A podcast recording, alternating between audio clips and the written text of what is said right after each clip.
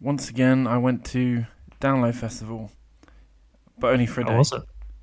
How was it? How was it? Tell me more. Tell me more now. Calm down. It, it was uh, no, it was good. It.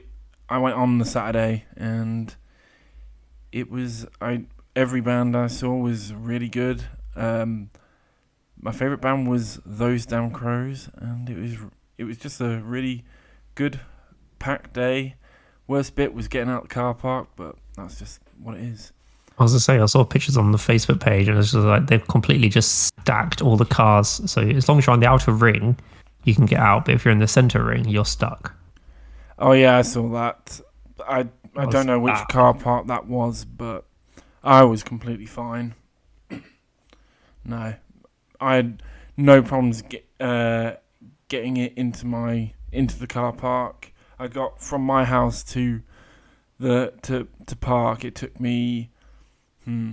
Well, I did have a stop off, so it took me half an hour, but it could have taken me like twenty minutes. Just to get out of a car park, that's crazy. What? No, that was just to get to the car park. Oh, okay. That's So sorry. it took me 20 minutes from my house to the car park. But to get Oh, that's out, not too bad. but to get out of the car park, oh boy, it took me. Ooh, I got into my car at half eleven, and I was home by half one. Was that? Was it just that many people just staying the day or something?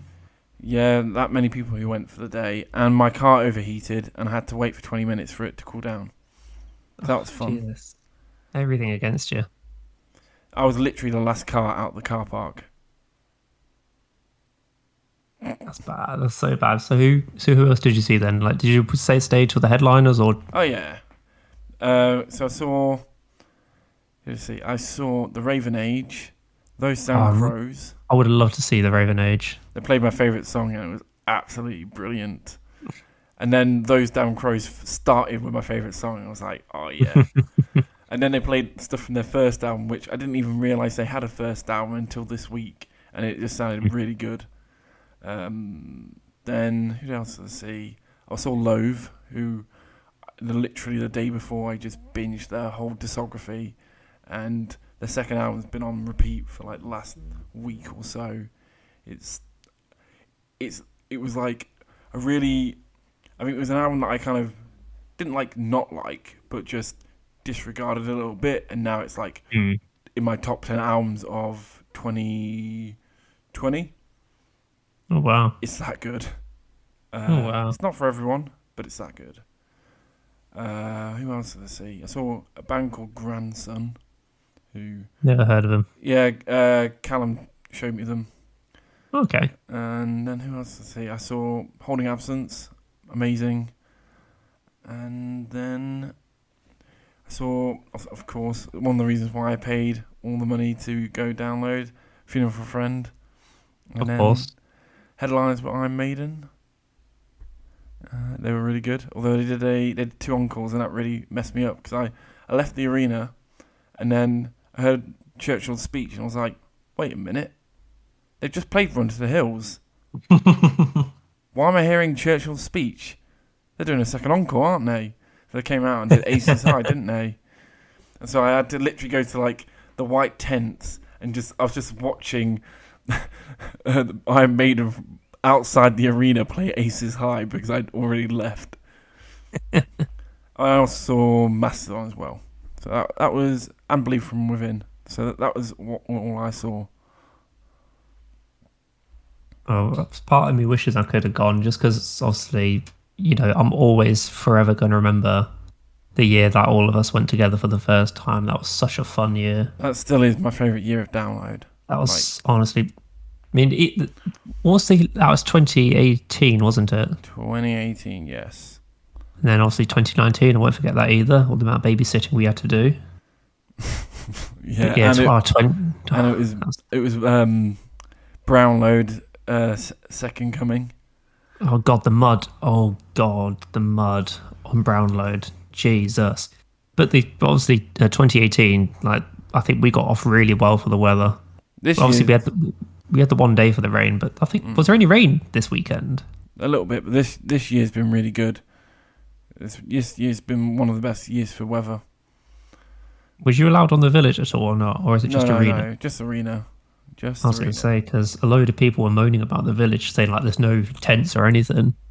No, it's all on like concrete, and there's like uh, the what's it? The Dogtooth stage is all in um, shipping containers. Really? Yeah. What the fuck? By the way, I should we should mention if no one knows what Download Festival is, it is a rock and is a, like a rock and metal festival in Donington, in Castle Donington in the UK, and it's It's quite the best legendary. festival in the world. Quite legendary. A lot of and it's fucking expensive. Oh yeah, it is. But you know what? Hap- next year they literally announced it today. Of time of no, not yes, today. I saw. I saw. Today. Um, of uh, time recording, that next year is 20th anniversary and it's a four-day festival. Yeah, so that's gonna be a Thursday, Friday, Saturday, Sunday. That well, I think so. That's gonna be. Yeah, I'm honestly, I'm really tempted to go because I, I- mean, 200 still 265 quid for the for the week. I've I've been told I have to go. Is that by Callum? No, that's not my Callum. That's my my, my uh, uh two of us. I when I saw Okay. them on uh, Saturday, they were like, "We're gonna book download off in January, and we're gonna make sure all three of us go. Don't care about whatever else happens at work. We're going download." I was like, "All right." I don't. I think it was nice to go this year, but I think I was like, it might be something I might do alternate years instead of every year. Yeah, I I've, I've not been since 2019, so it would have been a good four years since I've been to download. And I think for me, I absolutely missed that tent site, you know, the campsite atmosphere. You know, like getting in the queue. Right, so for, for anyone who doesn't know this festival atmosphere, so we'd probably turn up what seven o'clock ish in the morning. six, seven, yeah. six, seven to, to queue. The gates don't open till like eleven, but we're there for four hours queuing. Obviously, for the queue, we always bring the bare essentials on that first run. It's just the tents and a crate of beer each. That's all we bring for that first for that first run. We we're all in the queues. We're drinking the beer or ciders, or whatever we're drinking. Usually, we go through the whole crate just in the queue to open to get in. We set up the tents and then we start, you know, going forwards and backwards to get everything we need. But that first day of just get the tents up, having drinks, and then go out and enjoy the village. Wake up slightly hungover the next day. You know, continue all the drinking games, go exploring the village, and then Friday, Saturday, Sunday enjoying the music. And it was that. Those Wednesday, Thursdays are always amazing. Just being at the campsite with your best mates in the world, playing drinking games, socializing. Oh, absolutely amazing. Especially if you've got it in good weather. Absolutely fucking phenomenal. Indeed.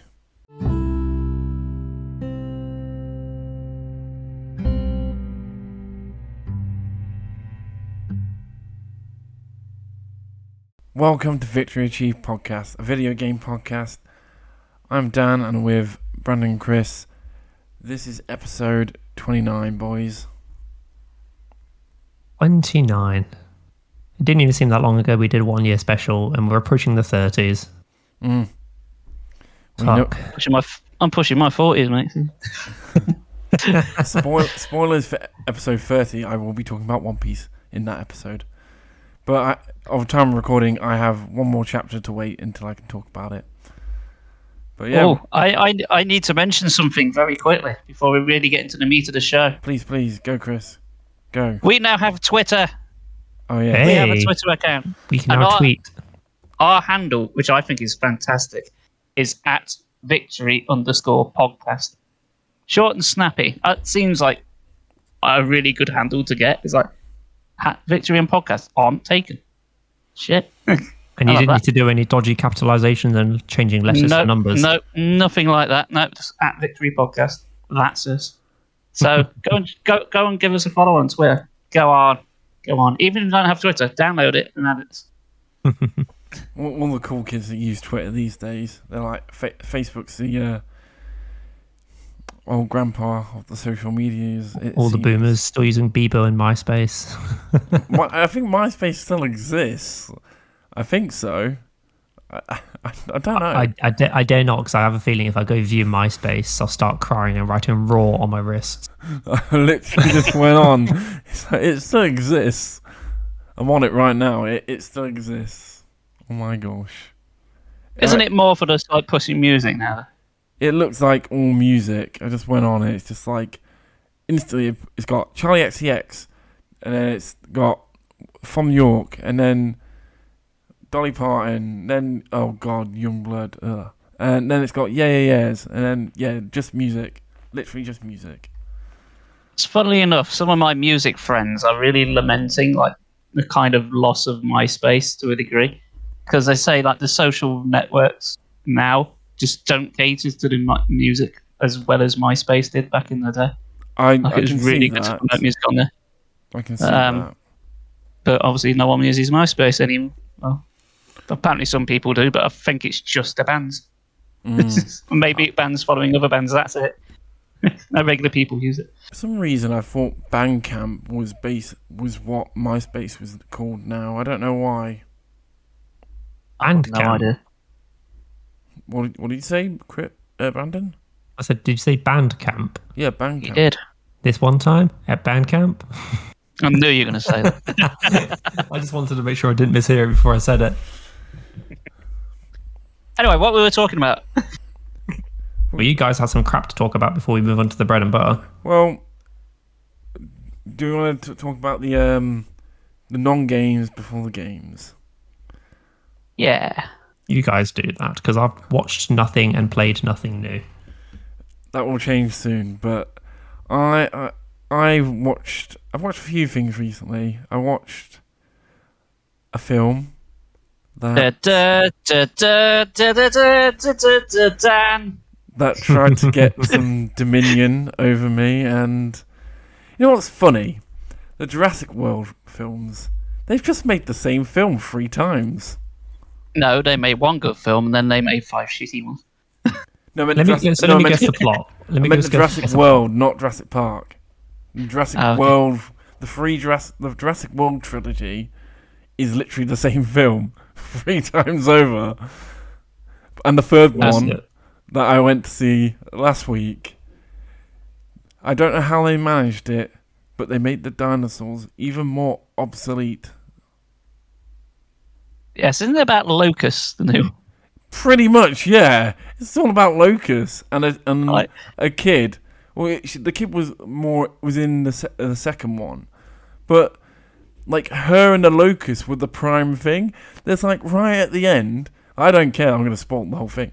But like right at the end, there's a there's a fight between uh like two big carniv- carnivore dinosaurs, and it just felt like they put it in just to have a fight between two dinosaurs because there just wasn't enough dinosaur stuff.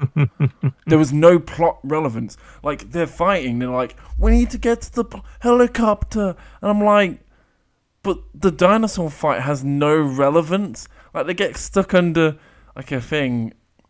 this is literally right at the end of the film. I don't even care.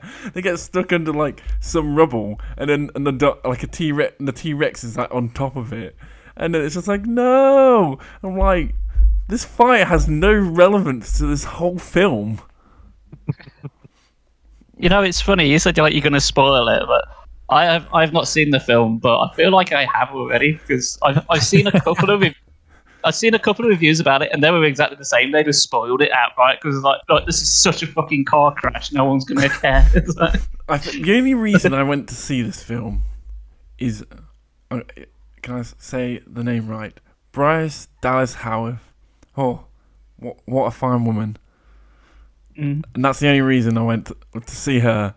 Looking hot, looking hot, You- literally. You mean you mean you didn't want to see the third film just because you wanted to see Chris Pratt raise his hands up to a dinosaur and tell it no? You mean to see like near enough everyone put bring up their hand and go, oh. Yeah, are they, are they trying to like cross over with Star Wars and put like force powers in it? Is that one of the smart taking the dinosaur to stop?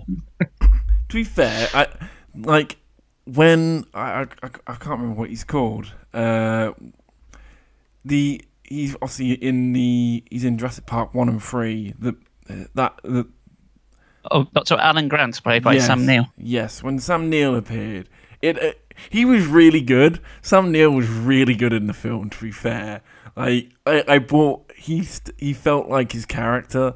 To be fair, even uh, Jeff Goldblum felt like his character. Like there was even a bit where he like uh, shows a bit of chest reference to a meme. From what I understand, like the only real reason like the original cast are ever just like to throw back and say, "Hey, remember Jurassic World one? Remember that? Pretty that was good. Remember that line I said about chaos? That was good, wasn't it?" like it, it, it wasn't a good film, but there were like some moments that I was just like, this is absolutely retarded, but Sam Neill was really good in this film. like he really felt like it, his character. That's about the best I can say. Other than that, it was just the same Jur- Jurassic World film I've seen twice before. There's an evil scientist who's doing bad things in a com- in a company. He nearly gets away and then he gets eaten by dinosaurs. Sorry, I'm spoiling the whole film. To be fair, it's going to be out It two like weeks. Two one. weeks after this episode's going to be two weeks after I've seen it. it no one's going to be watching it by the time this episode's out. To be honest, I, I kind of want to see it just because I know how crap it is. it just makes me want to watch it more. You just want to see it's like, uh, Brian's Dallas Dallas Howard. Howard is so hot, and she she can direct Star Wars episodes. mm. well, that's, well, Laura Dern uh, was in Star Wars Episode Eight. Who? Laura Dern, Who? you know the the woman, the the, the actress from Jurassic Park. Was she? yeah, you know the older blonde woman who's in the film. yeah, yeah, but what, who does she who does she play in Star Wars? Oh, in episode eight, she's the um. Oh, what I can't remember the uh, the name of her character. She's the one with pink hair on board the ship. Oh my! basically in Oh, charge. her. Oh, That's oh yeah. Now you say it, I, I, I, I can see that now. Yeah. Oh, who, and then she's like, "Oh, this is good," and then flies the spaceship into, yeah, whatever. That's the one. Episode eight. I don't. I'm not a fan of episode eight. That's why I, I've only. I've I hon- I honestly didn't mind episode eight. Episode nine, however, was a fucking great big steaming pile of whatever the fuck. that is. I, in in fact, in the words of Jeff Goldblum, that is one big pile of shit. So I saw Jurassic World Dominion. Anyway, uh, Hmm. I on something else that both Chris and I watched. We watched the first episode of Ms. Marvel. We did. I haven't got an awful lot to say about it. I think most of what we said, we feel about it, we've already put in our chat. But um, Yeah, I felt like it wasn't. I think it did not feel aimed at me. At a nearly a late, a, ne- a nearly late twenty, nearly nearly thirty year old. It did not feel aimed at me. I'll tell you I that. can concur. I can concur as a as a uh, 37 and a half year old. it really did not quite appeal to me all that much. So yeah, um, so Ms. Marvel, it's it is basically un, un, I don't want to say another, but it really is another teenage coming of age sort of drama, except the superpowers involved. Um, which I believe differ from her origins. I don't know Yes. an awful lot about Ms. Marvel, but I believe in the comics she's like a polymorph, so she can like bend Yeah. and change shapes and then big and She's an inhuman in the comics with basically the same powers as Mister Fantastic, yes, Um, that sounds about right. and they've completely changed it because Inhumans don't exist in the MCU. Well, they kind of do, but kind of don't. Uh, but in the movies, they don't exist. So, But we do have magic bracelets instead. well, she has that in. Apparently, she has that in the comics, but I don't know if it does.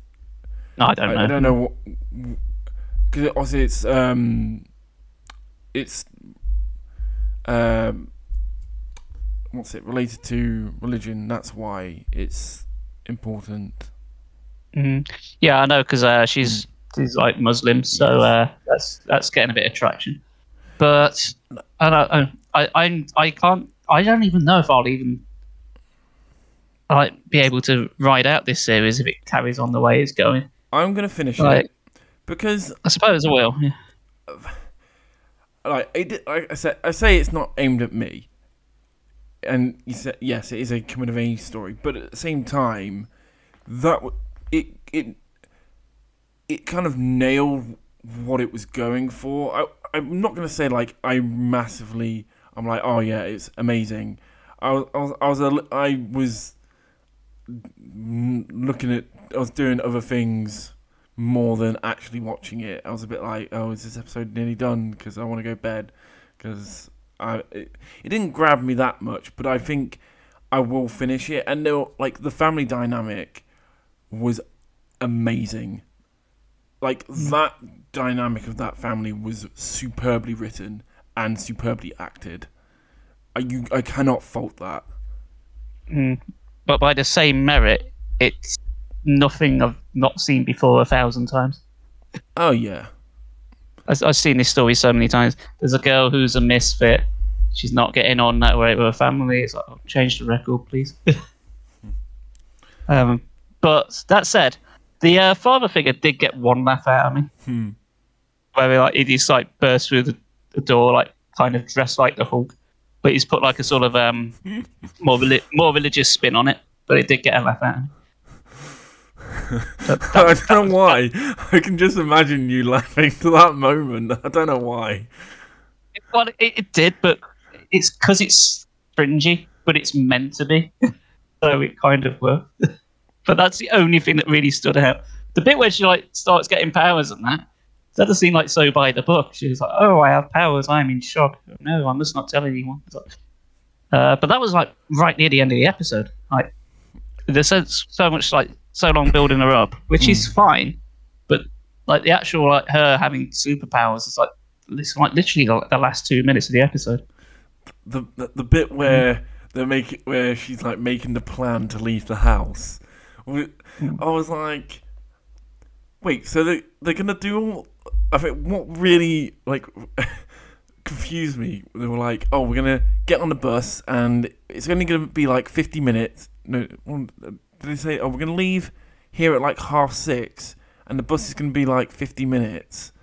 And then I was like, but then you got a, a fifty minute uh, 50 minute bus ride back and you plan to get back at half nine.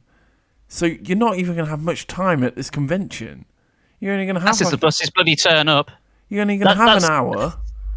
That's the most unbelievable thing about these superhero universes. The buses arrive on time. I can't buy that for a second. Sorry.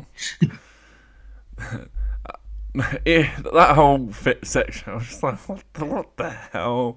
But no, I'm gonna I'm gonna watch it. But when when is She Hulk coming out? Uh, yeah, I'm, I'm, I'm all looking forward to that. I'm way more looking I, don't, I, don't- I don't really know. I don't really know much about She-Hulk, to be honest. But I know it's not going to be a teenage coming of age drama, so it's already winning bonus points just for that alone. I, I just I, I just love the trailer of She-Hulk where she just there's this like really buff guy and then she just picks him up and carries him like a baby. oh, really? I have not seen the trailer, but I do want to go in blind. That that's what I'm Um, gonna say. That just that whole scene was just like, wait, what the hell? It's just ridiculous. One thing I will say about uh, Ms. Marvel, from what I've seen, like people's reactions to it, is that they they said that like they liked how like the character Kamala um, sort of envisions it because it's like sort of like a scrapbook sort of Mm. graphics when she's talking about superheroes. But I thought, no, isn't this just like into the Spider Verse? That I is the, s- the exact same thinking thing. I saw better. a co- someone comment like, isn't this basically um, Marvel version of Diary of a Wimpy Kid? I have not seen Diary of the Wimpy Kid, but I can probably agree with that. I've not seen it either, but it made me laugh. But I think like Yeah. that has the scrapbook thing as well, and that's a bit of a coming of age. So that I hmm. th- that's more where I, I I I can see. I, I can probably picture me enjoying the show more if I was like 12. I I think No. I'm the same. I I'll watch it, but I think if I was far younger, I'd probably enjoy it far more. But I it as I said, it just didn't feel like it was aimed at a 28 year old man. No, So definitely not. The, tell you what, the older I get, the more and more, like by the day, I relate more to old Captain America on the bench, just saying, no, no, I don't think I will. I'm just applying that to every aspect of my life. uh, I have finished. Well, I, well, there's still two episodes, but I have finished Stranger Things season four so far. But the yeah, other two we're not have- caught up yet. Yeah, the other two have not watched it, so I'm. I will. I would have caught up by next next episode. So, but where whereabouts are you now, Brandon, on your rewatch, or is it watch? I don't know. So it turns out I originally said, "Oh, I don't think I've seen season three. Turns out because it was so forgettable, it turns out I have actually seen it. so yeah, so I'm um, at the moment I'm as far as when I can't even remember his name Billy. when he's when he he's taken basically taken the from the pool to the that the little under area to basically get fed to whatever. So I'm only like three episodes in. You know when he's un, when he's being a lifeguard and he starts spazzing out. Yeah, it, it's Billy. Yeah. Yeah. I can't remember their names. Well, Billy. Yeah, Yeah. Billy. So yeah, as I said, turns out I have actually seen it. I just Wait. completely forgot that I have seen it. You didn't, or did you not like season three? No, it's just I. Th- I think I watched it at such a time where I just forgot I watched it because I thought season three was season two. Oh, Because I remember seeing the shadow monster and fighting the shadow monster, but I originally thought that was season two. So when I did watch season two, I was like, "Huh? Are they not fighting the shadow monster? They're just sealing it away? What is this?" no. Season two is the weird. It's the season where it they it starts off and they're all depressed, Mm. And it's Yeah. Then season three, like everyone's just magically happy. Mm. No, I, I think I'm not obviously not, not I'm not going to say anything else, but I think season four feels like it's got the best balance of everything that's come before. Like Mhm. season one, I really enjoyed season one. I had some problems. I have some problems with it, and I I always feel like a lot of people gloss over them. Season two was that there were a lot of the characters were quite depressed at the start. Season three, I felt was probably a really good mix of a lot of things, and it that was quite a fun season. I think season four is kind of carrying on that, but is a culmination of everything prior, even like some like the um, things I like about season two. That's even like that aspect of the aspects I liked about season two have come back into season four, which I like. So, as I'd say my my biggest gripe with season two is obviously you meet eight. So like when Eleven goes and finds number eight, but she just seems very forgotten in season two. Like they make it seem like such a big thing. Like when Eleven's mother tells her, "Go seek out your sister. Go seek out your sister." So she seeks it out, but nothing really happens. that's, Obviously, I know yeah. season three more happens, but it's just I felt like there could have been more space in season two to do it Mhm. rather than just save it for season three. Yeah, I've got to agree. That episode like feels really out of place. Yeah, Like, everything else is like it's like you got a different series mixed in. Yeah, it's so weird. But no, As I said, apart from that, I'm still really enjoying Stranger Things. It is. It feels like a really nice watch. Yeah. I, I thought season three was way better than season two. oh yeah. I mean, come on, S- Steve in a fucking sailor suit. Come on. No, true story. For like, like the year that came out, I tried my damnedest to like try and find that costume for Halloween, oh my gosh. and the the price of it were insane. They were asking like hundreds of pounds. I was like, oh fuck that, I ain't bothering. This is a shame because I really wanted to do that. Uh, uh, tell you what though, uh, well, on about the same character, Steve. I think Steve's one of the best characters. Oh yeah, Um, hands Oh, by down. far. And I'll tell you what, it's just in series one alone. I think it's the first time, or like one of the few instances I can ever recall in any series where they've got like the sort of stereotypical bully, and over the space of a series, he stops being that and starts like being responsible. Mm. You think it? You think normally like a character like that will end up getting killed or be the antagonist or get his comeuppance, but no, he like completely Now they brought changes. Billy in for that. Mm. Yeah, they did. But um, but you've not caught up, so I, I won't say anymore. Oh, what what happens with Billy? But um, no, the Steve's very much around, and I, I think his coat is great. he gets some of the best laughs. He's got some of the best lines, and um, even going forward, like he, he's like built up as a hard ass, and even when he's like turning around and like trying to be like an older figure for the, the rest of the cast, even when he like try and applies himself, he fails a lot. Like he gets his ass kicked. Mm, he does. Like when he got, like I said, when he got beat up by Billy. yeah, yeah. Um, but you don't start trying. Trying, bless him. But you do see him roll his eyes a hell of a lot, and the kids are starting going on. He's almost like their adoptive father. The only other good, like that, I would say that my would probably be like the next best character is probably Dustin. Dustin just is just he is the MVP of like near enough every season. yeah, Dustin's great. He just Oh, figures everything out. I, I won't. I won't spoil it. But um, in the last episode of season three, when they have um, when he's talking to like his uh, girlfriend, and they have that little exchange, shall we say? Mm. I don't think anyone who's watching it knew where to look. It's like, the fuck's going on? Uh, if if you remember, you know what I'm talking about. Season season uh, season three is really good. I, I think when Stranger Things season five is uh, out, I might give the whole series a big rewatch. Mm. I did rewatch the first series because I I watched like the first two on my own. So I, I watched the first one on my own, and then my folks wanted to watch it, so I ended up rewatching the first series before the second one came out. So we were watching it together now. I know uh, last week they gave the first details on season five, which make, makes the whole series even more feel like it, or like so is like you can f- not feel like it, you can feel the even more of the inspiration of it in Stranger Things, with what they said Wow. is happening with season five. But Well, the whole thing with Stranger Things is it's like a culmination of everything. There's Yeah, elements of so mu- every single horror film. yeah, so much Stephen King influences and just uh, so much other stuff. But, yeah, well, what, what I've seen of season four, it's it's it's not King that I'm thinking of. It's um it's another horror franchise. It's quite big in the eighties, but I, I don't want to make any comparisons and ruin it. I'm saying Yeah. nothing.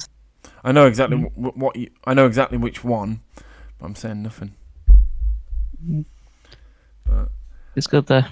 yeah, I funny enough, I, ha- I have watched one more thing, and then I, I don't. Maybe we can move on to something else. But I actually, funny enough, just before we finished, uh, not finished, just before we started recording, I finished an anime called Carol and Tuesday. Actually watched it. You, what, what, what? Yeah, I actually watched it. Yeah, it's am- I completely forgot to watch it. it's it's really good, really good.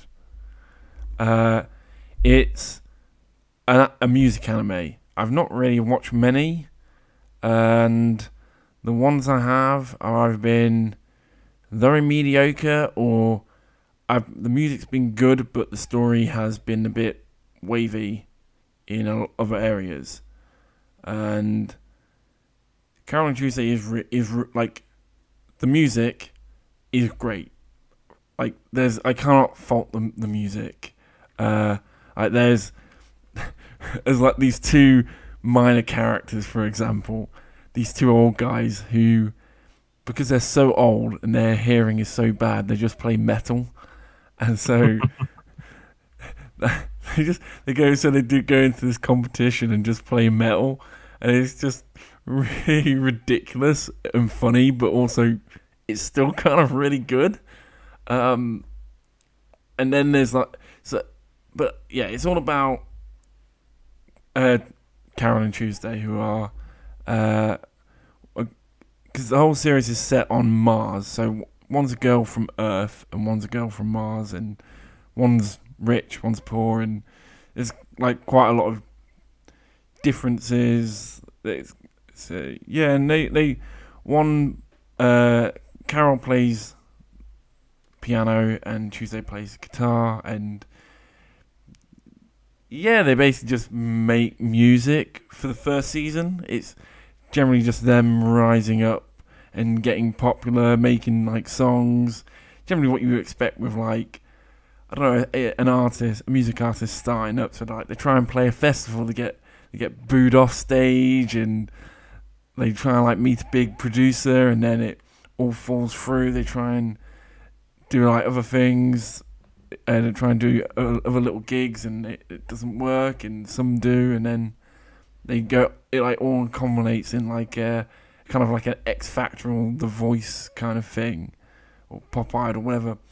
And that's like quite funny and quite interesting and there's still yeah it's, it's like it's got these little quirks and a lot of things and yeah I, I I, I, I, I've been slowly going through it because I've been quite busy and I watch too many other things to that I'd sometimes want to get on top on, of. But it was a it was a really good series and it it was um when you start the first episode, it's all talking about this thing called the Seven Minute Miracle, which is the last song of the series, and it was quite cool to actually see that the last song was actually seven minutes long. But uh, it, it is a really good series. I think my and there's a lot of really good songs all the way through. The last song is really good as well. Um, probably my favorite song is maybe the first song in the series, but there's so many really good songs all all the way through. A lot of it is very uh, poppy and like soft rock, but there's like a mixture of many things, and it, it's it is a really good series. The second series ha- is a little, I think, loses some focus, but it's as a whole it is still really good. And if you want a really good music anime, I'd recommend it. I I know quite a few people who've watched it and they really rate it. I say because I think the only music anime I've really watched is Fuuka. Uh, that yeah, that's, I've watched that. I, I I enjoyed it. I think some of the story was a bit it at times, but I did enjoy it. I I, Hmm. I like the music. That I I do re-listen to th those songs quite a, a few times from Fuuka, and they absolutely slap. Hmm. Yeah, because I mean, there's quite a, there's a few other musical ones I've been told to watch. Like Your Lie in April's been on my list for God knows how long. Same. Um, you know, there's a few others which I've been told I have to watch. But I just it's it's that same sort of thing I felt, you know, like trying to get me into mecha anime. Yeah, I was just like, can I really be bothered to get into music anime? But I know obviously if I get into him, I probably will be into him. you know what's Just just trying to f- find like that energy just to watch, get into him. mm, on? You say mention mecha anime. You know what's just come onto Netflix? What? Original Gundam. Bloody hell. I've just added all the. Uh, they got the the original Gundam trilogy, so I just added all three, and I'm gonna wa- watch them at some point. So gonna- How long is the original Gundam? Because I, I used to have the figures when I was younger. no idea, but I think the whole original Gundam, you, you can just re uh, watch the films, and there you go. But eh. Hmm. But I guess that's a few things we want prior to anything else. I know you've got a game, Chris. Uh, yes, actually. Um, so we, we do have a uh, main topic for today, but I think this will lead quite nicely into it. So, um, since the last episode of the podcast, I've managed to get my hands on a uh, Xbox Series S. Uh, I wasn't particularly looking for to get the new Xbox, but it kind of just turned up in my lap for like dirt cheap. Someone, well, that sounds sinister. I.e., someone on Facebook posted it for cheap, and I was like, and it's like someone I work with. So I was like, "You only want that much for it? Tell you what, bring it to work tomorrow. I'll just give you the cash for it." And I'm like, "Okay." He's like, "Sweet." so just went to work the next day and got an Xbox. That's which was nice. Wish I had more days like that at work. Hmm. so I had a quick look because I thought, oh, what games are actually out on the new Xbox that I'm really bothered about? And honestly, none. I, I, I, had a look at Game Pass because I thought, oh, I've got one game in mind. I want to get the the game The Medium, which um, launched on like day one on Game Pass, and I thought, great, because that's not on the normal Xbox One Game Pass, but it was on the Xbox Series S. I was like, great, I'll go and download that. Got home, it's no longer on there. It's been removed. It's like, fuck's sake. All right, I guess I won't play that. But then I had a second idea. It's like, oh no, there's one game that I tried to play uh, on the Xbox One, but it wouldn't work uh, properly purely because it relied purely on cloud gaming rather than installation. So when I did try and play it, it was buggy as fuck. It was like unplayable. But uh, this time I could install it properly. It's like hooray! And that game is Serious Sam Four. That's all I played on it. If you yeah, are sounds serious, uh, I'm I'm very serious. What were you going to say, Brandon? I was going to say, so you literally just spent however much amount of money just to play Serious Sam. Worth every fucking penny. so, um, if you are not aware what the Serious Sam games are, they are first-person shooters in like the style of Doom, uh, i.e., you like um, get a lot of weapons, like you don't have regenerating health. It's not like about cover base at all. It's just going out there, picking up health and armor, and just uh, going absolutely mental. But what it places emphasis on is instead of like uh, like narrow corridors and um, like one or two enemies at a time, like you would in like say Doom, uh, there's a huge emphasis on just like tons of enemies. It's almost like a sort of first-person bullet hell because there's so much shit happening on screen. Like you'll pick up a like you'll pick up a key and not not a few enemies will spawn in. No, it will literally be like hundreds. Your your like kill count when it tallies it up at the end of the level is stupidly high. It's like, oh, you got like 15,000 kills this level. It's like, Jesus. But I tell you what, the Serious Sam 4, it doesn't really bring an awful lot new to the table to the rest of the series. But here's the thing about Serious Sam um, it knows exactly what it is, and it's never really tried to change. Four plays pretty much exactly the same as one, two, and three. They all play identical they're just really fun games to like put on for a bit, turn your brain off, just smite a load of enemies using miniguns and rocket launchers, and just chill. It's a really good stress relieving type game. Plus, it's got a sense of humor. It's got so many secrets in it, um, so many like in jokes. Um, it's like every stage has got like a handful of secrets you can find, and sometimes they feel a bit weird because it feels like you're breaking the game, like you're going out of boundaries to find some of these. But no, there are stuff there. It's it's just sometimes it feels like you jump over a wall. It's like, am I meant to be here? Have I just broken the game? but uh, that's another thing about Serious Sam games. They all sort of lack polish. Um, they're not like the most graphically impressive ones. They are a little bit janky, but kind of in a good way because it kind of adds to the charm that makes sense. I suppose the only way you can see for yourself is just to play it. So don't think you're gonna go. You're gonna get like the next Doom Eternal because you're not. But what you are gonna get is just a fun, kill everything to death simulator. what was the Serious Sam game that was on the PS2? Uh, was that Serious Sam? Was that Serious Sam Two or is it? Yeah, but I think the first game may have got a port as well. It gets a little bit confusing with like Serious Sam two around that era because there was like a GameCube one as well, but the GameCube one is like a completely different game. It's it's it kind of gets skewed. It's like really confusing.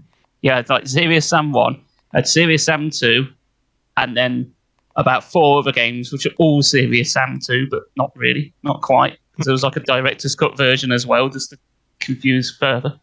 Uh, there was a, like a GBA port to it uh, trying to play a first person shooter on a Game Boy Advance back in the day. But I tell you what, Serious Sam was one of the better ones. if you can believe it. Uh, yeah, um, and then you had Serious Sam 3 uh, BFE, which is which uh, story-wise like more of a prequel, but it kind of gets confusing. There, there is a plot to Serious Sam, and it's basically like there's this alien overlord called Mental who keeps sending all these aliens to kill you. You never see Mental. You don't know who he is. Like That's he's mental. always under wraps. It is mental. uh, yeah, it's always got us under wraps. And it's like, oh, I'm on the fourth game now. Maybe we'll finally get to see who mental is. And so far, no. uh, although I did see a leak, and there was like, like on the first Serious Sam game, uh, there was like a mul- like a basic multiplayer mode, and they put in the character of mental, and it's essentially just a palette swap of your character, sort of Oh. like the oh. dark version of it, like a bit like what Doom Eternal did. Doom Eternal's ripping off Serious Sam. Don't tell anyone. Oh, spoilers! I've not played Doom Eternal. I've only just got Doom 2016. Spoilers. It's it's D- it's DLC. Don't worry, oh, and it's fine. It's it's right off the bat. You can't miss it. it's oh, okay. yeah. So don't don't panic. I've- There's no real spoilers. There. Um.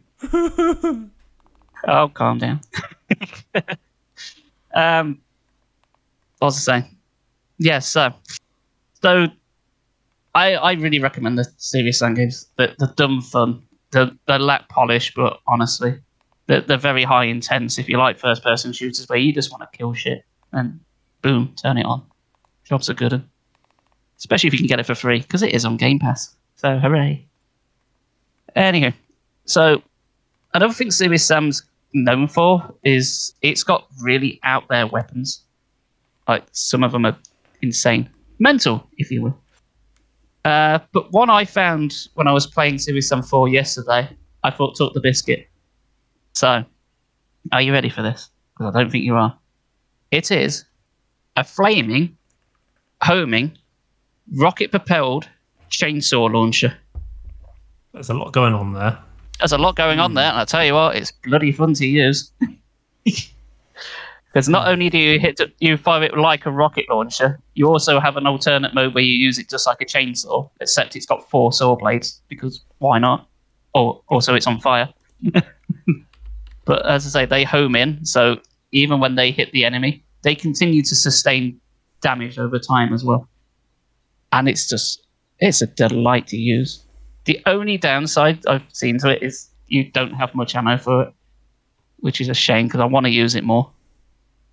But what this, what got me thinking is this game is like th- this weapon is so stupid and yet so brilliant. I thought this would lead us nicely into uh, a topic, which is what are like the coolest, like most iconic or most unique video game weapons that are out there. So uh, we we sort of have been brainstorming the last day and a bit because we couldn't decide on the topic beforehand. I, I, well, I think we were just going to pick some of our favourite unique weapons, really, and uh, or just some of our favourite weapons in video games, really. Yeah. Um, not, I wouldn't say like what's I don't know what's the coolest. I think I don't, I don't know. Like I, I'm just like picking things I quite. I remember playing those games and quite like to use. Maybe there are cooler weapons in other things, but you know, I I enjoyed using them and that was fun. Mm. But I think this is a good question for our viewers out there. Really have a think of like what weapons have you used in games that you just had a lot of fun with. like three weapons that are iconic that when we're gonna mention now but aren't gonna be in our little list I would say is the Buster Sword from Final Fantasy Seven, the Gunblade from Final Fantasy Eight. I'm about to say seven again, and then uh, the Master Sword from Legend of Zelda. Like they're just three iconic swords, and they're just really fun Yeah. to use in each in the games. So, Yes, but th- we were saying like the thing is with like swords in like RPGs is no matter how iconic their design is, at the end of the day, they are just swords. like, They're there's just not cosmetics. really like you know, just cosmetics. Yeah, like all it means is like the better the sword you get, the bigger the number goes, and that's nothing actually changes gameplay wise. Right. So I suppose if you're going to go for something from Final Fantasy, if you were going to pick something, you'd go with like ultimate weapon, but that could be Yeah. like easy. Uh, But since you Oh, wow. started off, Chris, how about you say some, pick something? well, I kind of want to leave with my, my all time favorite, but I, I think I should build up to that. I may have mentioned it on the podcast before. Chances are I have, but screw it. This is weeks later. No one's going to remember. Probably. Well, hats off to you if you do. Well done. Thanks for listening. So, um, there's so many really good ones out there, and I have been struggling. But I tell you what, I'm going to go with something a bit weird to start with. Something you might not immediately think of. So, the game Skyrim. I think that's got a portal too. I'm not sure. Uh, it's I think I know Skyrim. what you're going to say. Yeah, maybe, maybe we'll see. So there is a weapon in Skyrim called the Wabbajack. Oh, yes. I knew Yeah. you were going to say that. If you don't know what the Wabbajack is, it's um, it's a Daedric weapon. Uh, it's it's, it's basically a, a quest item reward you get, and what it is is like it's essentially a staff, like a magic staff. But here's the thing: what it does is completely random. it has several effects. So you cast this uh, staff at, at an enemy, and there's just a list of things that can happen. So, for example, you can shoot a fireball. Fair enough. You'll shoot a thunderbolt at them. Fair enough. Or you could turn them into a pile of cheese. or perhaps you could summon a rabbit that stands behind you and the enemy targets those instead of you. Or you can turn them into a hawker. Yep. Or you can just instantly kill them. But here's the kicker. If you instantly kill them and they're a ghost, they turn into a sweet roll. but yeah, it's it's shit like that. Um, even even like more mundane things like you absorb their health, you drain their stamina, you put fear into them, uh, you heal them instead by accident, or you just disintegrate them. I mean, it's one of these fun weapons because you can build like challenge runs around this thing, and I know people have like just using the Jabberwack Wow, because it's yeah it it's kind of like using metronome in Pokemon. It's it's like you're just gonna cast it at it, and either you do really well by one hit killing it, or you'll just summon a rabbit, which won't really help you. so, so it's completely random. But I thought as uh, weapons go from that uh, iconic for the, that sort of Elder Scrolls sort of franchise, it's got to be that. it? yeah, I was. If if you wasn't going to mention it, I was going to mention the Wabbajack. It was it Mm. was somewhere on my list. Oh, I'm glad we're on the same page here. I think for Well, me as uh, well, one of the reasons why I was going to choose the Wabbajack is because have you heard of the YouTube channel Manslayer? I have not. Okay, if anyone gets a chance, please check out the YouTube channel Manslayer and watch Skyrim Gamer Poop. It is fucking hilarious. I shall And give that it's- a. It's just complete chaos, and like honestly, Chris, if you watch it, I think it's your sort of sense of humor. It's fucking brilliant. It's it's literally one of those YouTube things which I'll probably watch once a year, just for a really good laugh. It's absolutely hilarious, and if for some reason it just epitomizes just just the Wabbajack in terms of just how random is. So yeah, so please slightly off topic, but if anyone wants to just have a really good laugh about Skyrim, please watch Skyrim Gamer Poop. There's like 15 episodes of them, and they're each about two minutes long. Oh, it's fucking brilliant. Yeah, I, I think I may be getting the wrong tuber, wrong YouTuber, but I think it was Mitten Squad who did like a challenge run just using the Wabbajack. See if we could beat the whole game with it, and hmm. hilarity ensues, and also cheese ensues. So that's my first pick. That was a really good pick. Yeah. Um, I've got one which I want to briefly mention because uh, obviously recently in times I've been playing Vampire Survivors, and there's one particular weapon on there which I think is just completely busted. Like early game, it's so fun to use, and it just makes the game so easy. That's the garlic. As that- Dan's already mentioned it, and it's just it's such a fantastic weapon. Like it's just literally just damage over time. It sets up like a ring around you to protect you. So literally in the early stages of Vampire Survivors, you could just literally just walk around and the enemies just drop dead. Like you don't need to do anything, and it's just like a nice sort of protection net. It makes it makes it so easy just to get started in it. Mm. Yeah, it just it just makes everything so easy. Yeah, Like, the only and even right now I'm using Poe, who's the character who starts off with the garlic. It just makes it so easy. the only problem with him is he has like no health. He's very fragile. Yeah, very, very he's fragile. very fragile. That's all I'd say about him. I tend to not use him, but yeah, the garlic is great. I, I think if I was to, if I was to pick something else from Vampire Survivors, I'd probably pick a different weapon that I don't think you've unlocked. I can't remember what it's called though. Uh, I might just quickly load up Vampire Survivors just so I can find the name. But there's quite a few interesting weapons in Vampire Survivors. Uh, I'm, I'm literally, I can't remember what it's called. I don't think you've unlocked it, but, but no. Oh, yeah, no. The gar- garlic is really good. And and have you have you upgraded it yet, Brandon? Uh, no, I've ne- I've never completed it to the max. Well, you, Um, you were- like, the only item I've the only items I've completed to the max is the fire wand Mhm. and the knives. I've done nothing to max level yet. Well, obviously now on Vampire Survivors you can see what you what you need to upgrade, so it's easier. Mm. when I when I got it, you didn't you can you didn't know that. I know because it just seemed like I was just walking around doing like having no idea what I'm doing, and then occasionally something would get unlocked. If I like, yeah, the garlic's great and all, but if there's something that is very, I guess very different in Vampire Survivors as a very different weapon, it's the cat. What does that do?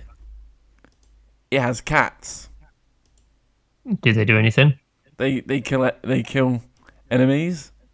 They just go around the screen and kill enemies. That's literally all it does. That sounds great. I want it. I want an army of cats.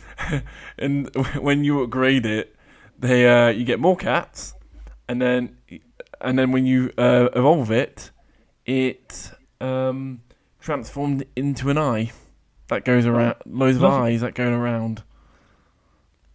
It's a bit of a weird, weird weapon where the the cats can get into cat fights, and you, it has like a, a scuffle, like you see in the old cartoons. It has like a scuffle with these cats, and if you go into it, you get damaged yourself. It's quite funny. You just uh, see when you get the uh, weapon, you see all these cats going across the screen, just wandering into enemies, and that. It's a it's a funny it's a funny uh, weapon, and the upgrade is quite nice because uh, it upgrades with the stone mask, which gives you more money. So it's quite a nice uh, weapon to upgrade as well. Yeah. I I get that wasn't actually one of my picks, but um, I guess one, someone else want to pick something. Uh, if I've got another option, then one of the other weapons which I'd like to go for is an it's a weapon which I absolutely fell in love with as soon as I picked it up, and that's got to be the Malenia Sword from Elden Ring. I just as soon as I beat Malenia in Elden Ring, I was so happy. Like it took, it took me two or three days to beat her, like in on normal new game with my first playthrough. I was getting absolutely destroyed fighting her. Then when it came to New Game Plus, I beat her on my first attempt. I was like, what the fuck? But yeah, but as soon as I picked up Malenia's sword and I found out you could do her waterfowl dance, that's just literally all I wanted to do. Is just go up to a group of enemies and just use waterfowl dance. I felt such like a boss wearing Malenia's all of Malenia's outfit, Malenia's sword, my dex build. It felt so glorious. So yeah, it, it felt really nice to complete my first playthrough using, or obviously the Uchigatana all the way until I beat Malenia, and then using Malenia's sword in Elden Ring. That was so good. Mm. And then as a bonus mention, seeing as I'm on the Soulsborne series, is I am such a simp for scythes. Hmm. Absolute simp for scythes. So I have to give an amazing credit to the Burial Blade from Bloodborne. That the fact that they saved the most one of the most aesthetically pleasing weapons till the very, very end of the game is criminal.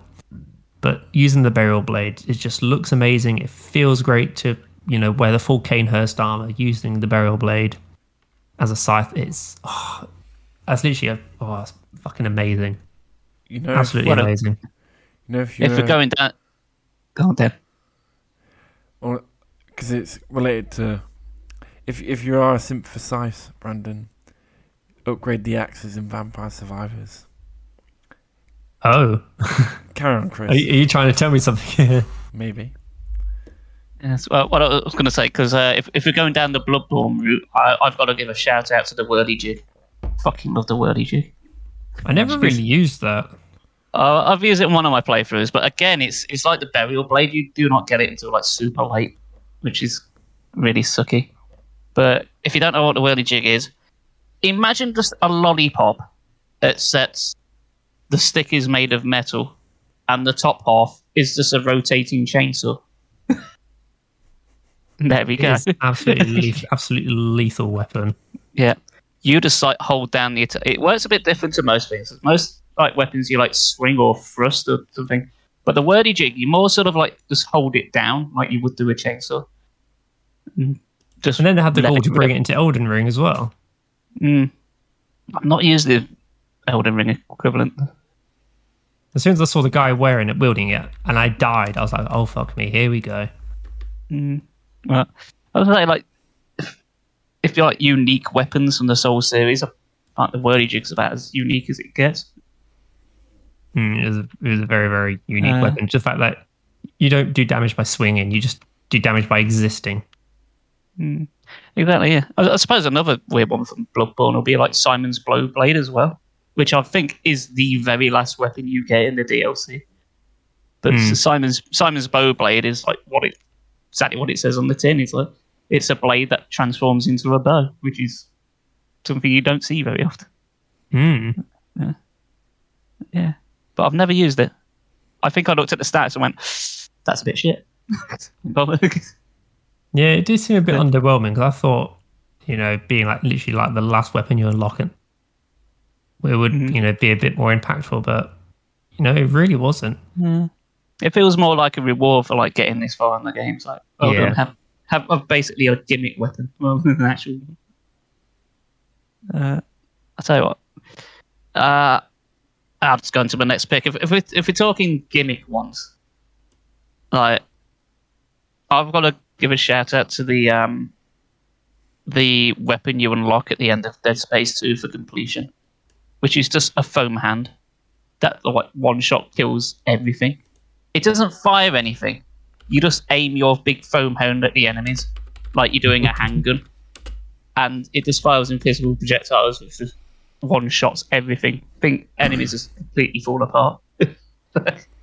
and for the bonus points, uh, instead of um, reloading, if you hit the reload button, Isaac just puts his hand in the air and just like sort of rocks out, like does like the devil symbols and just like and um and as a lovely extra touch when Isaac does fire, he just says like onomatopoeias. He just starts going bang, pew pew, just for that added charm.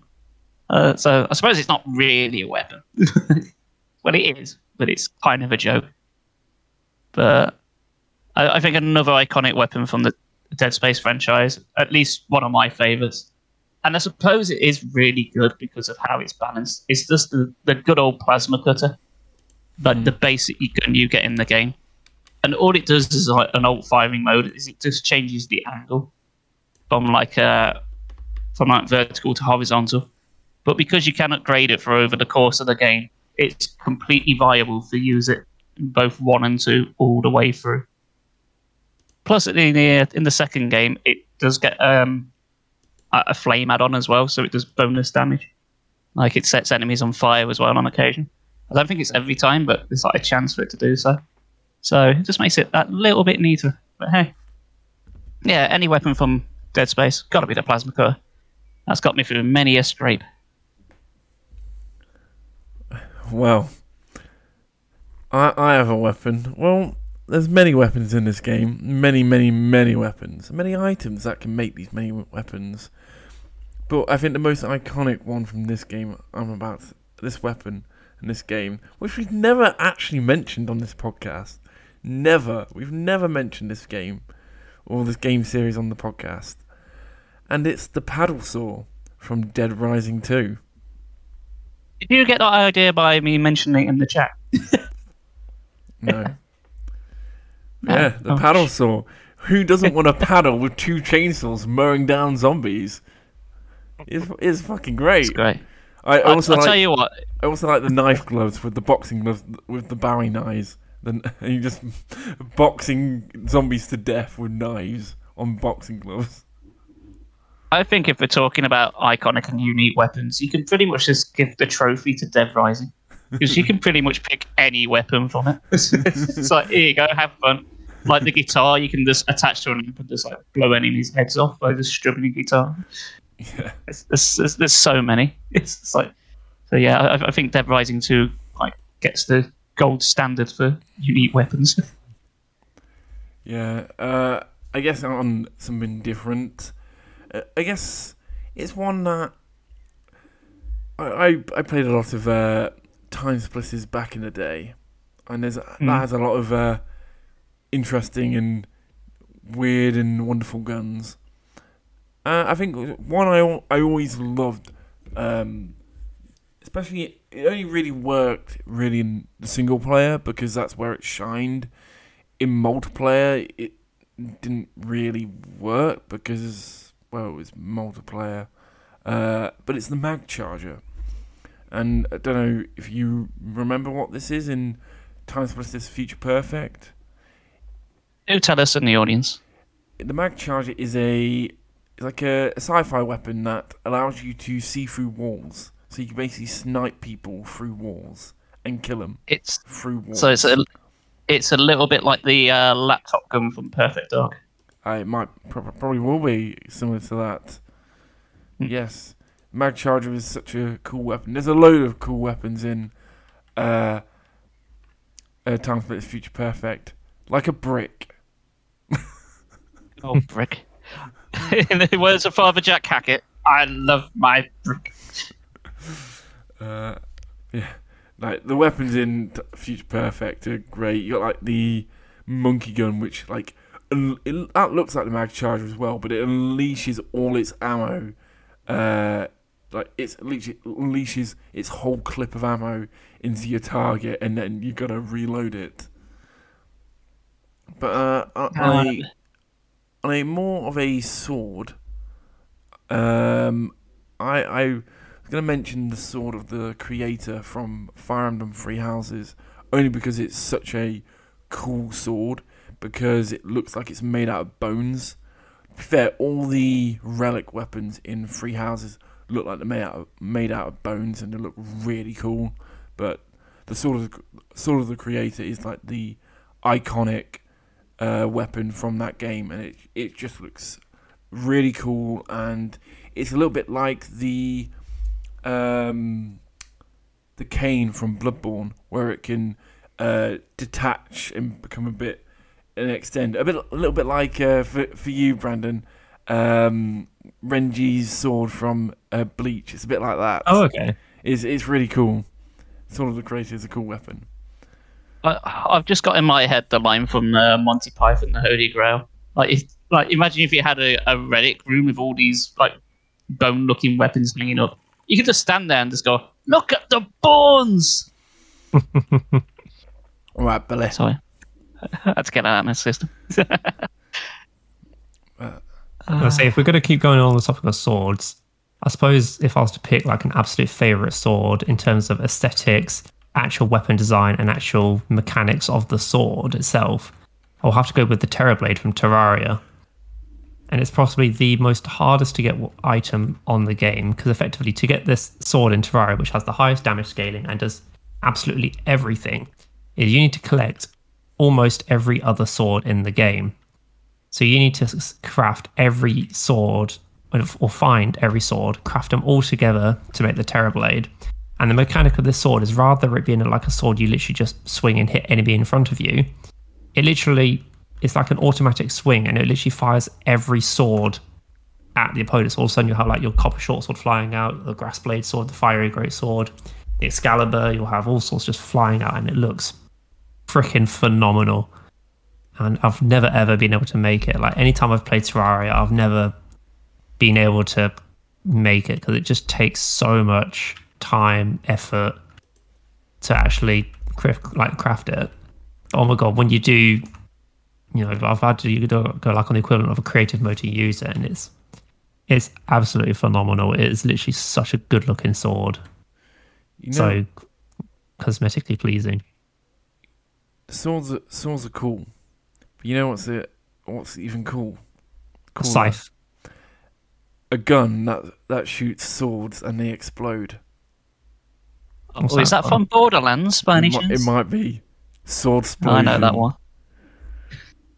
Yeah, that's pretty cool. It's just I did use that a lot. It's when you, when you, it's not it's just the explosion damage. Realistically, you can get far better weapons, but it's just like this weapon is just so ridiculous that it's just so fun. All right, very quick tangent while we're on the subject of Borderlands, and we're talking about weapons. Which gun manufacturer in Borderlands has the best weapons? Uh, I don't know. I, I like them all for different reasons, and it depends. I wouldn't know because I've never played. yeah, it's more of a question for me, and it depends what weapon I'm using because, like pistols, I use Jacobs mostly, like, and the same with like snipers. But then, like, uh, uh what's it for? Like, uh, assault rifles, I I I prefer Bandit, and then, uh, I don't know. I it, it, I don't know. I don't know if you could say which is the best, um, because I think it's each make has a different thing. I think, I think like the the most unique is the is it t- uh, Tediore, Terior Tediore, where you, to yeah. reload it you have to throw it, and it, it just and yeah it just a new new gun just materializes with a clip. Oh yeah, you don't just throw it though; it explodes like a grenade as well. Yeah, yeah. The, the the one downside of the Tediore, I don't know if you've ever noticed, but if you hit the reload button, it doesn't matter how much you've got left of your clip; you lose the entire clip. Yes, but Yeah. Which, also, which I never noticed the first few times I used it. but also, the more ammo you have in the clip, the bet the more damage you do on the explosion. This is true, but um, it's see Tediore. I don't particularly like that because I'm one of these people that has to reload even Oh, if yeah, I yeah. one bullet. I'm not Yeah, saying it's so my I favorite. so much ammo. I'm not saying it's my favorite. I'm just, I, I think it's just like, oh, it's a, it's a fun idea. I don't know. I, I like them all for different reasons. Like Maliwan's cool for all the elemental stuff. Uh, I don't know what, whatever ones you got. You got Bandit, Maliwan. Hyperion just feels like a good all rounder kind of thing. It's just Yeah. all about accuracy, where it just goes, Bleh! and then it's like, oh no, now I'm accurate. Yeah.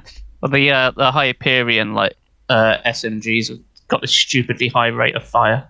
And if you can get one with like a large clip, they're fantastic. Mm. Right. But I I would probably say my favourites are Torgue, just because they do all the explosive ones. The the Torgue shotgun, and including the uh the, the sword one, because that's yeah. the Torgue one. Yeah. Um. Yeah, they're my favourite. Uh, there's nothing better than getting like really close into like a boss, especially if, especially if it's like a sort of a mid game one when you're a higher level. Just walking like point blank up to like a, a boss or a mini boss, just putting that trigger once and this thing itself does immediately disappear. it's been hit with so much shrapnel and explosions. It's glorious. It's, it's a proper power trip.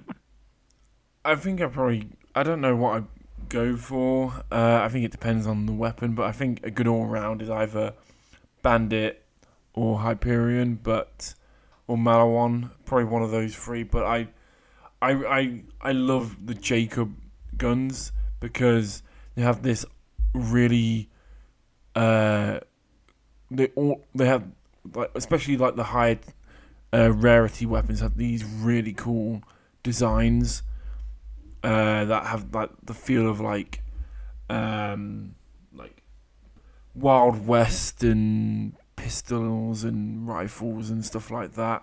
And I, I love how they look.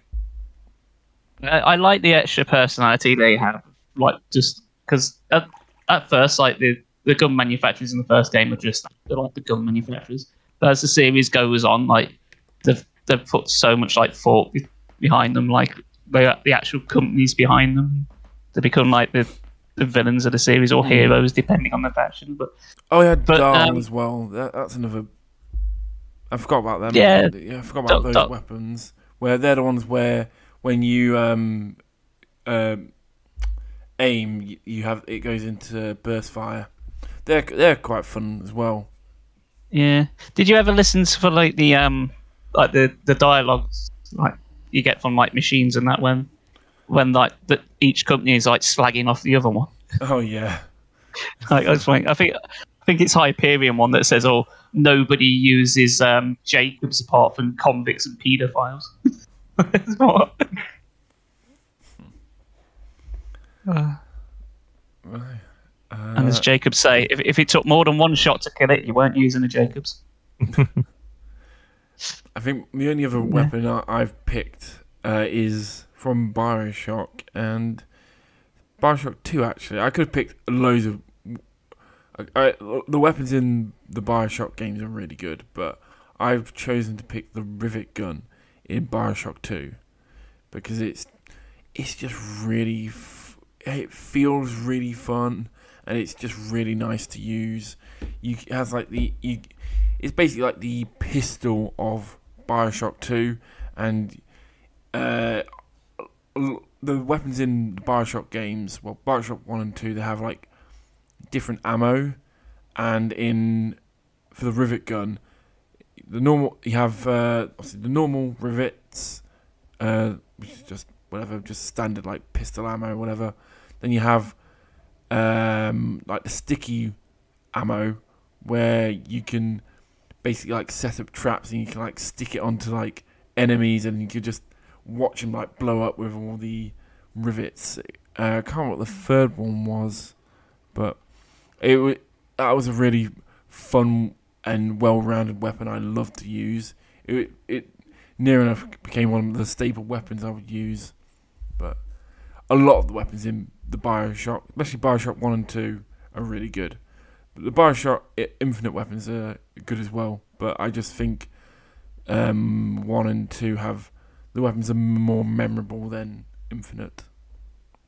When I think of the Bioshock games, like the guns themselves don't seem to stand out to me. It's more the plasmids. Yeah, but we Uh. we spoke about earlier. Like, well, we, we we like we can't do spells and technically pla- plasmids Yeah, that- spells. That, so that, that's what I thought as well. yeah, that that's why. But otherwise, yeah, I would have instantly meant yeah, the plasmids are where that stand out in that game. But yeah, the the in terms of like the weapons, like a lot of the weapons really do stand out and are really fun to use. Uh, so Yeah, especially in like Infinite, because the guns in Infinite, yeah, they get the job done, but they're pretty bland. is It's just like it really is just like shotgun, pistol, Tommy yeah. gun. That's it, really, isn't it? Uh, There's nothing wrong with them, but it, it is just literally You, that. you, you never you never get one and think, oh, this looks fun. It's like, oh, I wonder what this does. Like, Can't wait to try this. And It, it, no, it's fun, but it's the problem with Infinite is is it like like the COD, like COD, COD you can only have uh, two weapons, so you can only you have all these weapons. Oh, like, yeah. Well, I can only carry two of them, whereas in Bioshock One and Two, it's like, hey, look, I'm ro- going around with eight weapons. This is fun. yeah, when, when- when we had that phase of like every game was trying to be Halo for a bit. yeah. I'll tell you what is good in uh, Bioshock Infinite. Could have picked though. Just the Skyhook. Skyhook. yeah. I didn't even think about that. No, I didn't until just now. just talking about it. So, That's, that's a good point. uh, if you don't know what the Skyhook is, it's basically um, it's it's like a sort of. Say again. It's a skyhook. No. Oh yeah, I, I was going to say it's more like it's kind of like a very angry fidget spinner that you just have in your hand. Yeah, you're meant to like you're meant to like traverse rails with it, but you uh you can melee people with it, and it looks like it hurts. Like you know, Mm. it, looks it looks like a very uncomfortable way to go. So yeah, quick nod to that one. Brandon, you got another one first? Um, I've got like a collection which I can maybe do like a special reference to. Oh god, yeah, I've got loads. Well, no, this is this is mainly going to like um, first person shooters. Mm. So obviously, I grew up during the era where well, I say grew up during the era. Fuck me, it makes me sound like I'm old. All But, um, growing up. You know, like uh, Dan, you'll probably be able to relate to this more than Yeah. Chris.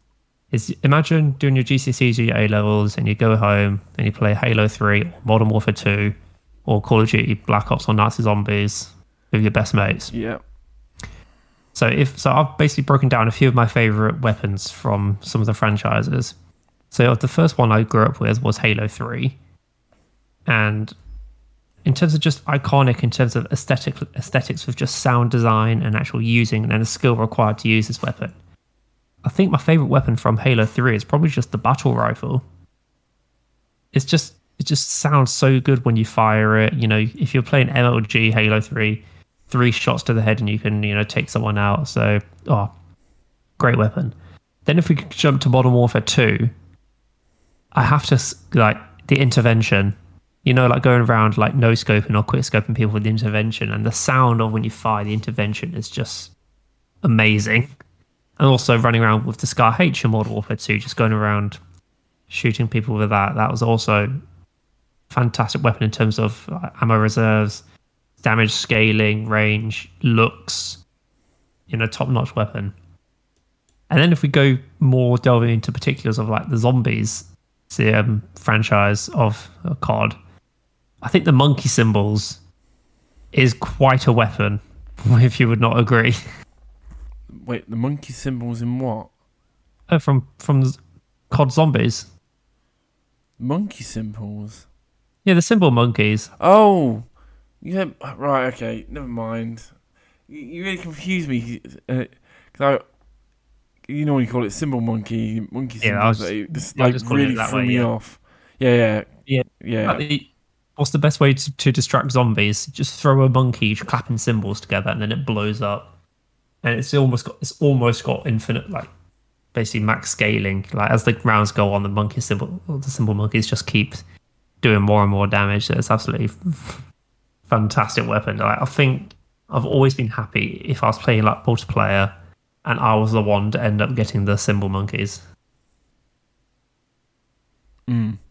So, but then if I continue on with that era of of shooters, um, the Lancer from Gears of War, I think that's a very unique weapon. The fact that it's literally a chainsaw attached to a gun, and the kill animations of when you rev against like a locust or anything like that, and just the blood flies everywhere, It's so fucking satisfying. If you would not agree Mm.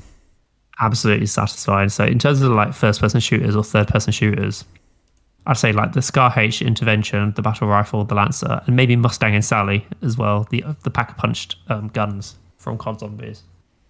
I'd say like they're my favorite guns of all time. I would just say the ray gun. Ray gun's so fun. Nah, ray guns, um, ray guns just meh, bland. I mean, it's cool when you first played played like World at War.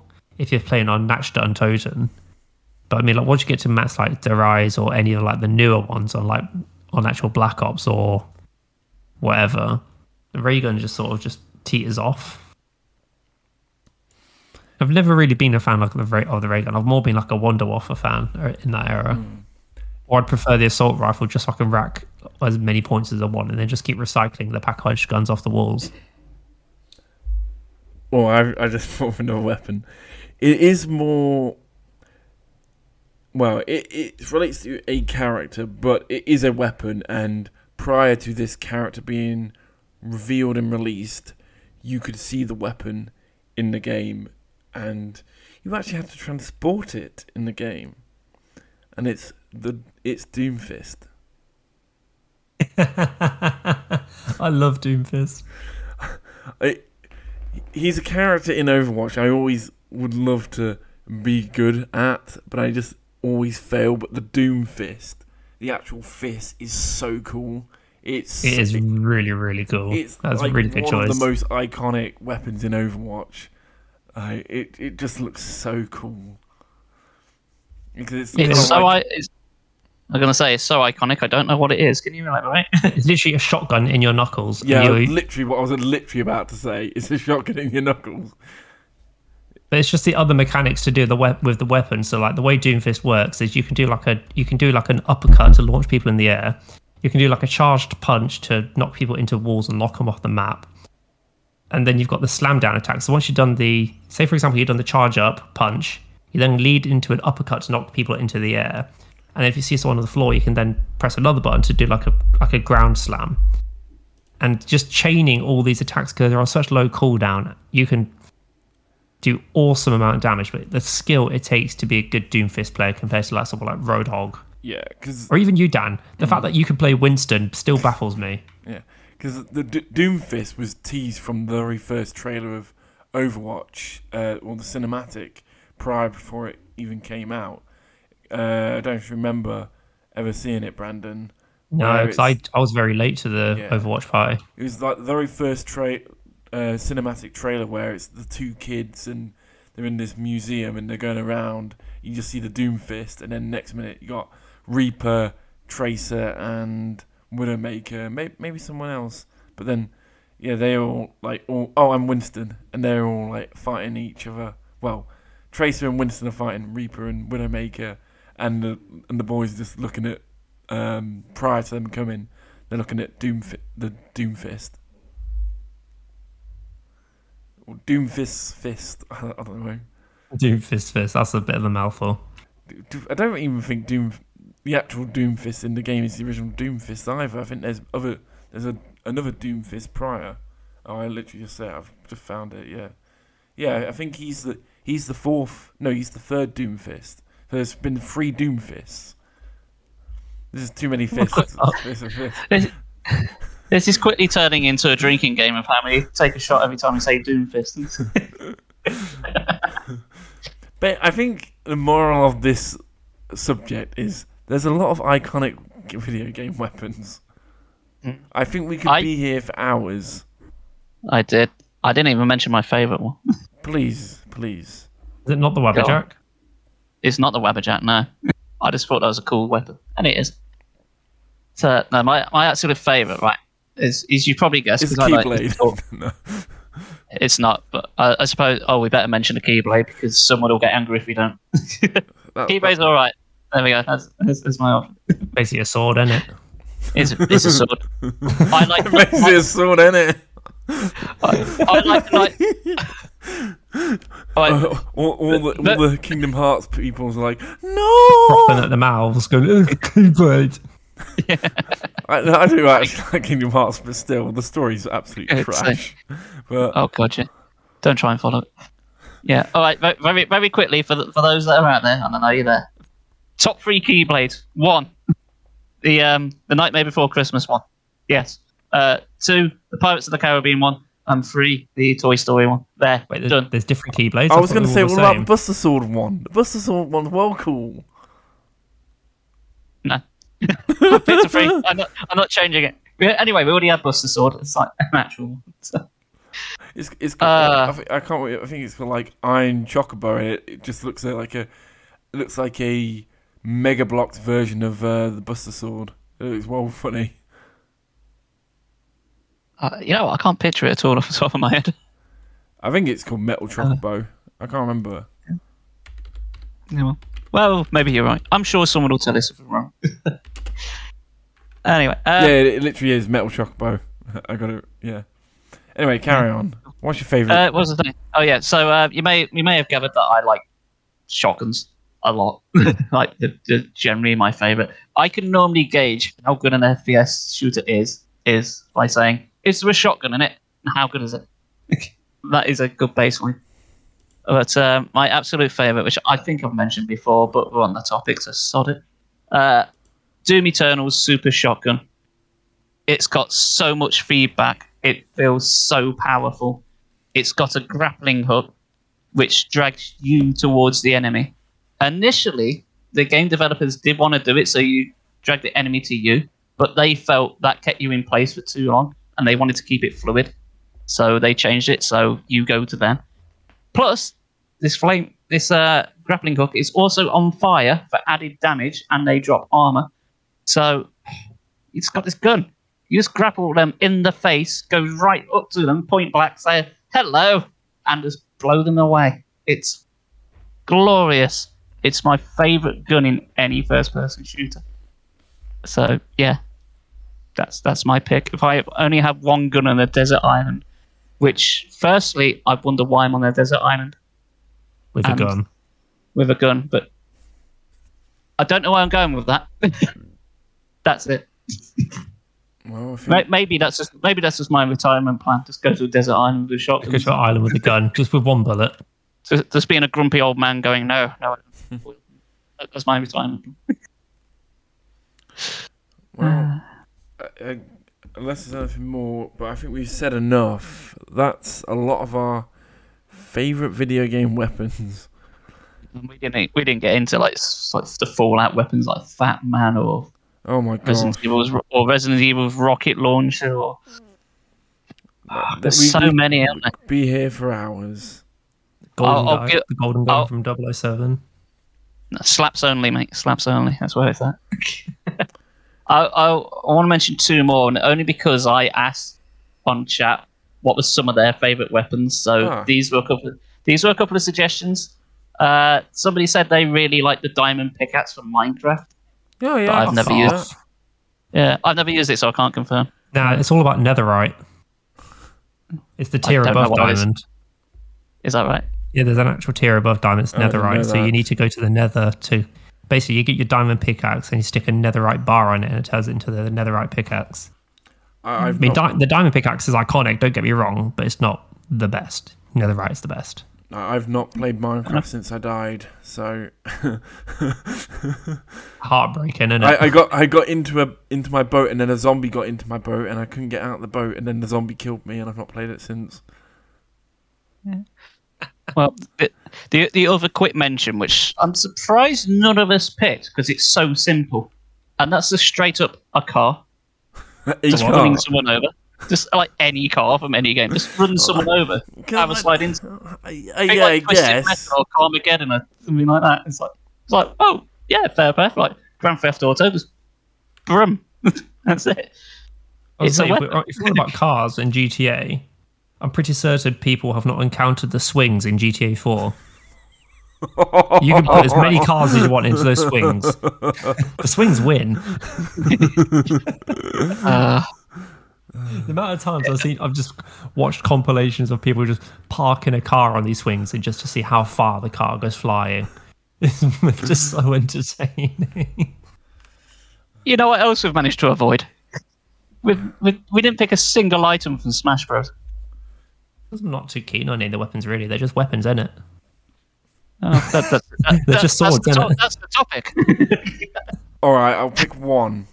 The fan from Melee fan. because everyone hated me when I when the fan was there. I'd be like fan, they'd be like, no, no, no, you're not getting that fan. I'm like, yeah, I am. And then I'll just get close to them, just keep pressing A constantly, and they just wouldn't get get away. And it'd be like, 100 percent, bam, you're dead. That's literally what I would do. I'll I'll just go with the, the straightforward baseball bat. Yeah, Because if you get the timing right and like one shot them, it's like oh, it's so or satisfying. the the, the lip lipstick where uh, Yeah, that's have good. the, the flower on your head. Mhm. or, or the beam sword, or everyone just called a lightsaber. I just suppose always, the- I just always play Link with the beam sword just so I can brag I've got two swords. All right, calm down. And and of course you got the Pokeball as well. Pokeball from original um, Super Smash Brothers. I used to love. I used to play a game where I'd just spawn in like a load of Pokeballs and just basically just try and guess what comes out. Oh yeah, we all did that at one point. Or what I'd do is I'd spawn in a crap load of the bombs on top of each other and just detonate them for absolute carnage. oh, Well- that's fun. Yeah, there's just so many, aren't there? There's so fucking many. Um, but yeah, I, I think we've listed some really good ones here. Hmm. But what I want to see is like I say uh, when this episode goes live, we want to hear what your favourite weapons are.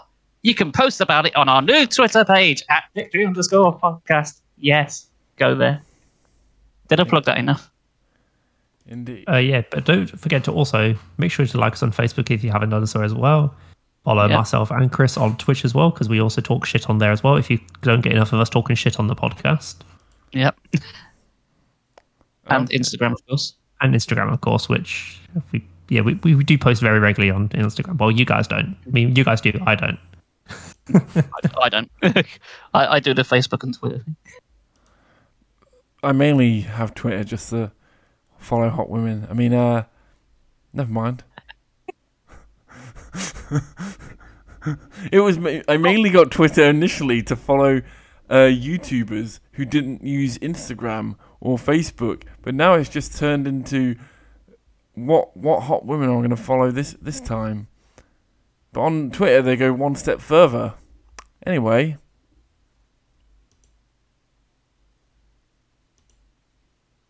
Yeah, I don't really use any social medias. I'm just a boring boomer. I don't know. All right, boomer. Okay, boomer. Oh, yes. like- and also, also, we promised to do something on YouTube eventually. yes, I need to get to that because I still don't exactly know what I'm probably going to do. It's it's hard to th- obviously because originally I had the idea to take like clips from the podcast and just turn them into like shorts or whatever. Hmm. But it's just trying to think: is it entertaining just having like a? I don't know. I need to sort of figure out how to make it more appealing. So like how to edit it and do whatever. I mean, I've got like a rough idea of what to do, but Well- again, it's not until obviously you know whenever we get around to it, it's just like, like get together, having like a food and a drink, and just having a proper discussion on what to do. Well, I won't. I won't read too much about it because no matter what, the more you do it, the better you'll get. So Yeah, it's yeah. naturally going to happen. So I wouldn't overthink it. Just, like, any exposure is good exposure. Hmm. Funny enough, when I when I did that, you know, I overexposed myself to some people. Like the, the police got phoned. Yeah. Well, that's, that's enough about Download Festival. Uh, it all comes full circle, you see. That's what I said, and I still got arrested. Kidding, kidding. Uh, so how much for your bail? Uh, Boy, uh, that is Brandon's calling us from um from Wormwood Scrubs, by the way.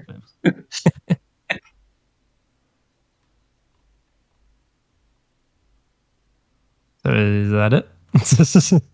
Yeah, bye everyone. I guess. yeah, bye.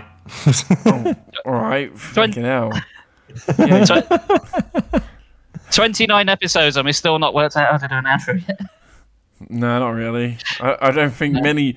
I think it's always the the the the pain fi- the pain of trying to end the episode. I think many podcasts still struggle. We never want it to fo- end. We can just keep chatting. yeah, J- just follow us on socials. Enjoy us. Give a like on on Spotify. You know, like all the social medias. Get involved. Post questions on the social medias because we will. We well, we do. If we ever get a question, we do Ah. answer it on the subsequent episode of the podcast. yes, We'd like please to get as to much us. viewer engagement as possible. We, we are starved for attention. Please give us. Some. Ah, I, I I found I found the podcast on Twitter. Aha. Yeah, it, it was wedged in between two posts of hot ladies. No, no, I I literally I literally typed, couldn't find it, and then I found it. there you go. Have a great two weeks, and you're here is another two for episode thirty. Hey. Thirty. I hope you're ready Yeah. for some One Piece talk. No. You Or are you going to get another pirate quiz? No, no, I'm, I'm Wano ends this week. Of time Oh. of recording, Wano ends this week. Oh, Yeah. Oh, we never mentioned eggs from Billy Hatcher and the Giant's Egg as a weapon. Egg. you just had to. Yes, I did. Right. Bye. Goodbye. Bye.